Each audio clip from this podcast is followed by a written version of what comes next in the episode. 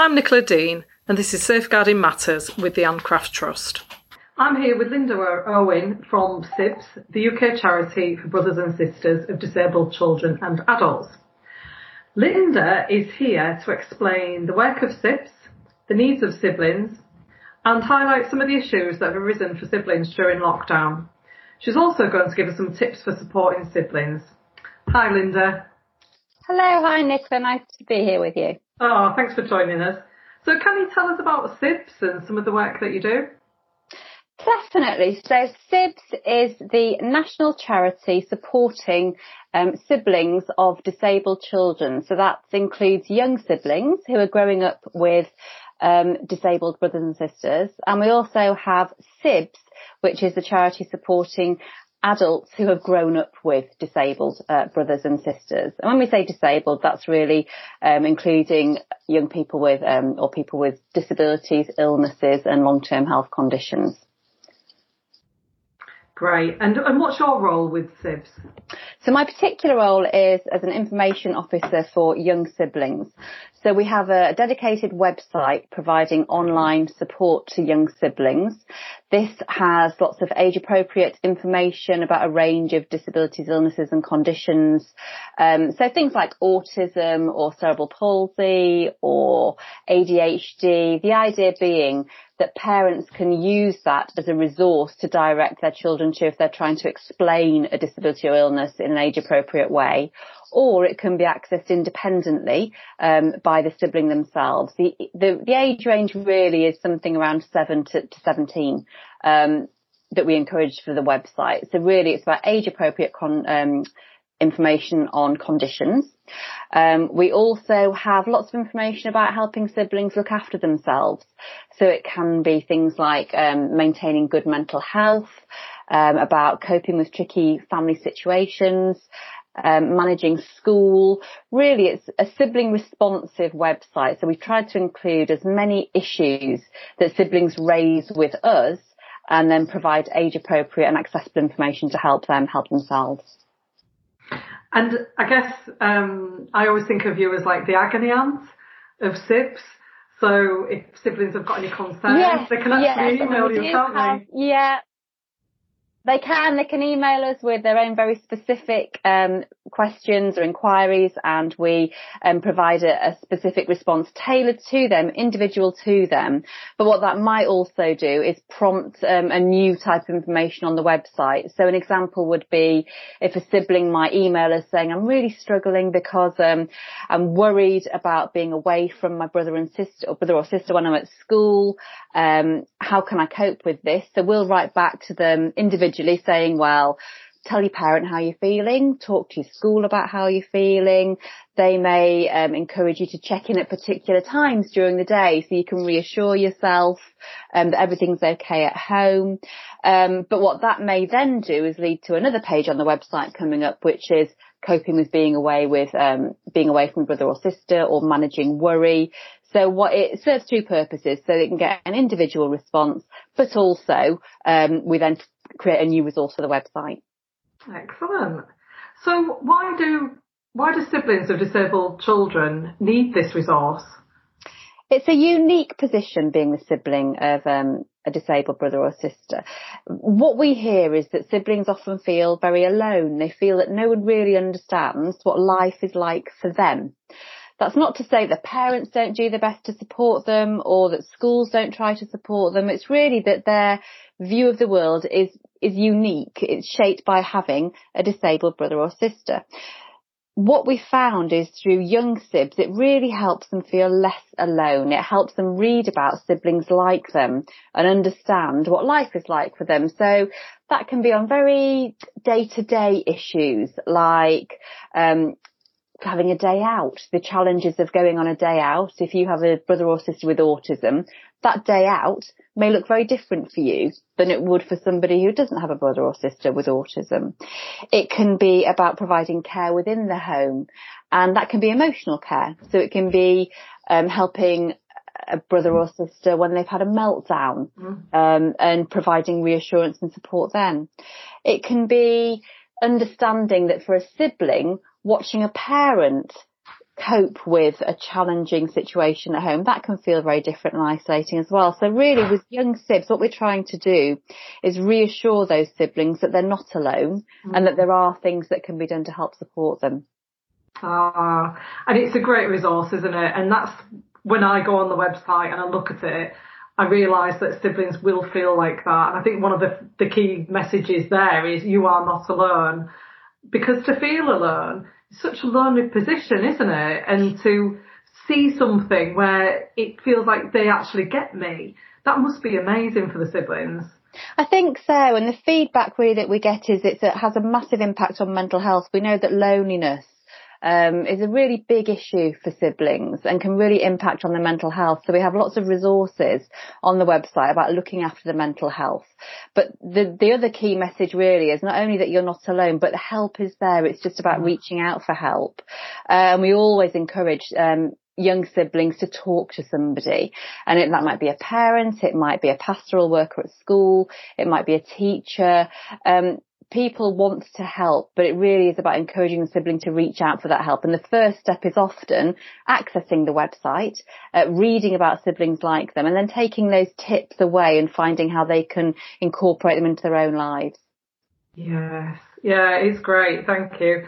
Um, we were wanting to speak to somebody from SIBS actually. Um, we ran a recent um, ACT seminar with um, Sarah Goff, our disabled young people manager, and it was looking at the impact on disabled young people of the lockdown.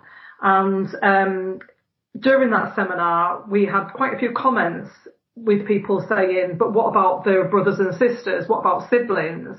And people actually mentioned the SIBS resources.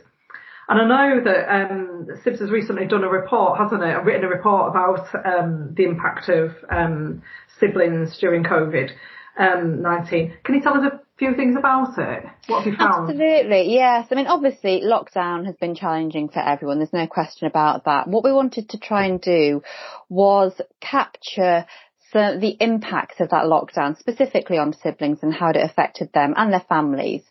So during lockdown, we um, published very specific um, blogs aimed at siblings to try and reflect the issues that we were hearing about. So this was things like um, doing more care at home, um, the impact of being isolated, um, being away from friends. And what we really heard was that it was extremely isolating for young siblings um, during lockdown. They, they didn't necessarily have access to online support or resources. They didn't have access to a computer, an iPad. There was no way of keeping in touch with friends or family outside that particular household. So particularly for the families who were shielding, being a young sibling was really, really challenging. So coupled with that, the impact of having the external sources of support removed. So things like school is often seen as respite actually for young siblings. It gets them out of the house, they get to spend time with their friends, they get to, to do activities. So having that source of support removed had a big impact.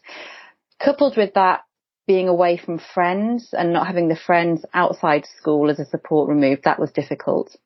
But also having to spend an increased amount of time in the family scenario where their brothers and sisters were also struggling. So there may have been an increase in meltdowns, and there may have been a reduction in the care provided for those um, disabled brothers and sisters, which would have had an impact on what those um, siblings were helping with at home. What parents told us was that 75% of young siblings, um, they felt their mental health had worsened as a result of COVID and lockdown.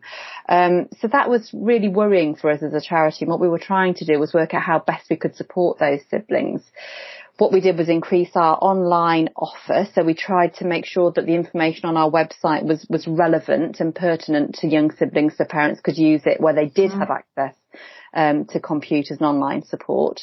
And then we also tried to anticipate the problems that we felt may be coming again to help parents. So things like going back to school. I think was a real source of concern for lots of siblings. They were nervous about leaving the house, nervous about bringing infection back to the house, anxious about leaving parents when they had been providing support. Um, so all of those things together meant that lockdown has been particularly challenging for young siblings and I think will continue to be challenging for some time to come. Well, I think the report, we'll put a link to the report at the bottom of the podcast so people will be able to access um, the report and read it and read the um, the findings of it. Um, you were talking about helping, so siblings having to increase the amount of care that they offer the brothers or sisters, and it might not be the disabled um, brother or sister. It might it might be that they're actually helping other brothers and sisters in the family. And yeah. it, it, how is I guess how is this a problem? Because actually we all help our brothers and sisters if we have them, um, and we all have to do jobs in in our family. Um, but how can this be a problem for um, some siblings? I think what we hear from siblings is that their the impact of them on helping is is disproportionately high in that they're very mature young siblings. Our mm. learning is that young siblings mature very quickly and they feel a huge sense of responsibility.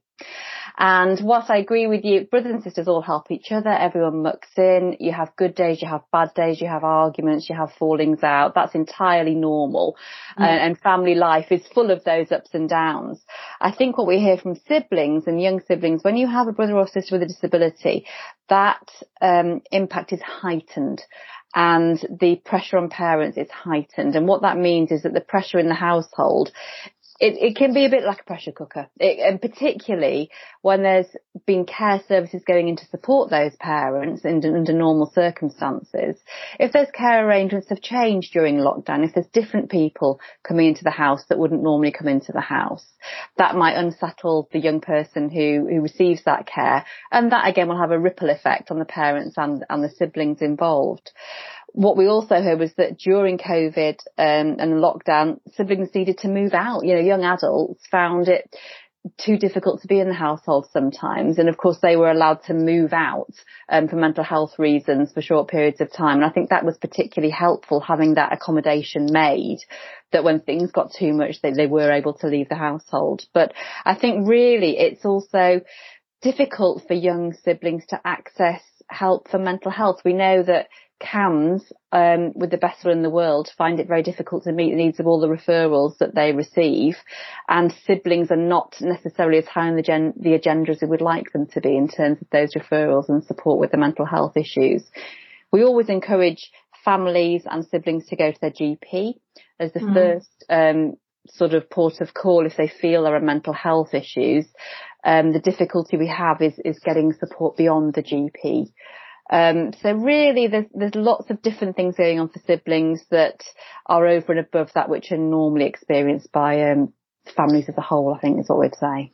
Yeah. Um, I was just thinking about the going into adulthood. Um, I know that SIBS supports um, adult siblings. What do you think the issues are as, as young siblings grow up and go into adulthood? I think there's lots and lots of different issues. I mean, you have the ones, the siblings who are reaching 17, 18, 19, who are thinking about going away to university. That's, that's a really big life change. If they've been providing care and support for a parent or a brother and sister, um, the concept of going away and not providing that support, they feel very guilty about that. That's not to say they shouldn't do it and they shouldn't leave, but there's a lot of guilt attached to that. So we try and talk to um, young adult siblings about coping with that change, that life change. We know that um, young adult siblings and adult siblings worry about the future an awful lot. What will happen to their disabled brother or sister when the parents are no longer there to help um, provide the care necessary? And they're big topics that need a lot of unpicking and SIBS is there to, to support adults with that process, adult siblings with that process. That might be through attending a support group, um, talking to somebody over the phone about um, their worries, uh, looking at our SIBS website, um, for further information. And we've also got a new ebook out at the moment called Self Care for Siblings, which is aimed at adult siblings who are growing up, who grew up with a disabled brother or sister, still have that disabled brother or sister. And as an adult feel that other people just don't understand what life is like when you have um, a disabled brother or sister. And the ebook is aimed at self-care and it's about helping deal with those feelings and, and look after themselves. Yeah, because the sibling relationship is the longest relationship we're going to have in our lives, isn't it? So it makes real sense, doesn't it, to support adult siblings and to make sure that they can carry on that positive relationship that they have with the brother or sister. Exactly. And often, I mean, that relationship is almost universally felt seen mm. to be positive. It's an enhancement to people's lives. But that's not to say that it doesn't come with its own source of stresses and difficulties. And I think it's that duality that people often find very difficult to cope with. They absolutely love their brothers and sisters and want to provide support and help as much as possible. Alongside that, there's the pressure of providing that care. There's guilt attached to wanting their own life while still providing that care. And there's anxiety attached to that worry about what's going to happen in the future. And I think it's that duality of feelings mm-hmm. that adult siblings find so difficult and where SIBS hopefully helps to support them with that. Um, and, and manage those conflicting feelings, accepting that it's a, it's a lovely positive relationship, but there's also other aspects to it um, as well. Yeah, yeah, it just it offers extra challenges, but it also offers extra rewards, doesn't it? Absolutely. Um, and you know, you read the stories about people with some of the really positive experiences that they have with the brothers or sisters, and I, I don't think I've ever met a sibling who wanted to change the brother or sister. They just wanted to get the right sort of support for themselves and for the brothers and sisters and for the parents. Um, Absolutely. And what we hear is that siblings say that having had or having a, a, a brother or sister with a disability illness condition has been absolutely life enhancing for them too. It's changed yeah. them. It's given them new skills. It's helped them view life in a different way. It's seen as a really positive um, process. But I think it, the danger is that it's only seen as positive and it's really important to accept that there are challenges that go alongside it. And that's not to make it a negative, um, thing. It's more about making sure that it's okay to feel a sort of ambiguity about it sometimes. Yeah. It's, it's recognising there's a whole mixture of feelings in there, isn't it? Um, just thinking about moving on, um, any, any tips? Do you have any tips for parents for supporting um, siblings or for professionals, for organisations? What can we be doing? We've just heard that 75% of um, young siblings, um, the mental health's worsened. What can we do about it?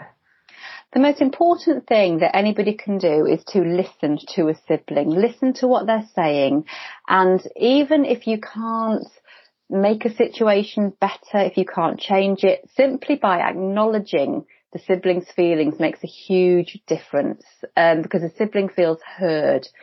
The sibling knows that they are there, they are valued, they're acknowledged and they're seen. Uh, what we hear from young siblings is it's very easy for them to feel second best, to feel ignored, acknowledging as they always do that the needs of the disabled child, the disabled brother or sister clearly must be met, clearly are important. And most siblings will say, absolutely, I understand why my parent can't pay attention to me. They're busy dealing with and, and managing the needs of, of a, a brother or sister with a significant disability or illness. What's important is for the sibling to feel visible. So I suppose the one ah. piece of advice is to listen to your sibling's feelings and acknowledge them. It's about saying, I know life is really hard. I know that we'd love to do these things with you and we really can't at the moment, but wouldn't it be great if we could? And I hear what you're saying. And simply by acknowledging those feelings, however difficult, makes the sibling feel heard. And that is the only, often it's all we can do. As, you know, if you're parenting a, a disabled child with a sibling, all you can do is acknowledge those difficult feelings. You can't change things, but you can acknowledge them. And what siblings tell us is that's actually really, really important. For professionals, it's about seeing the family as a whole. Mm. It's about acknowledging that yes, there are parent carer needs, there are disabled child needs, try and remember there are sibling needs too. There is a sibling in that family and that sibling has needs as well. So we're all for holistic family working. That's absolutely vital, but try not to put the sibling at the bottom of that and try to acknowledge that their needs are equally valid. For schools, it's about raising the awareness in schools about the impacts of having a disabled brother or sister. Does that mean that they might need extra help with allowing time for homework? Does it mean they might need help with why are they always late? Is there a reason why this child is always late to school? Is it because things are difficult in the mornings?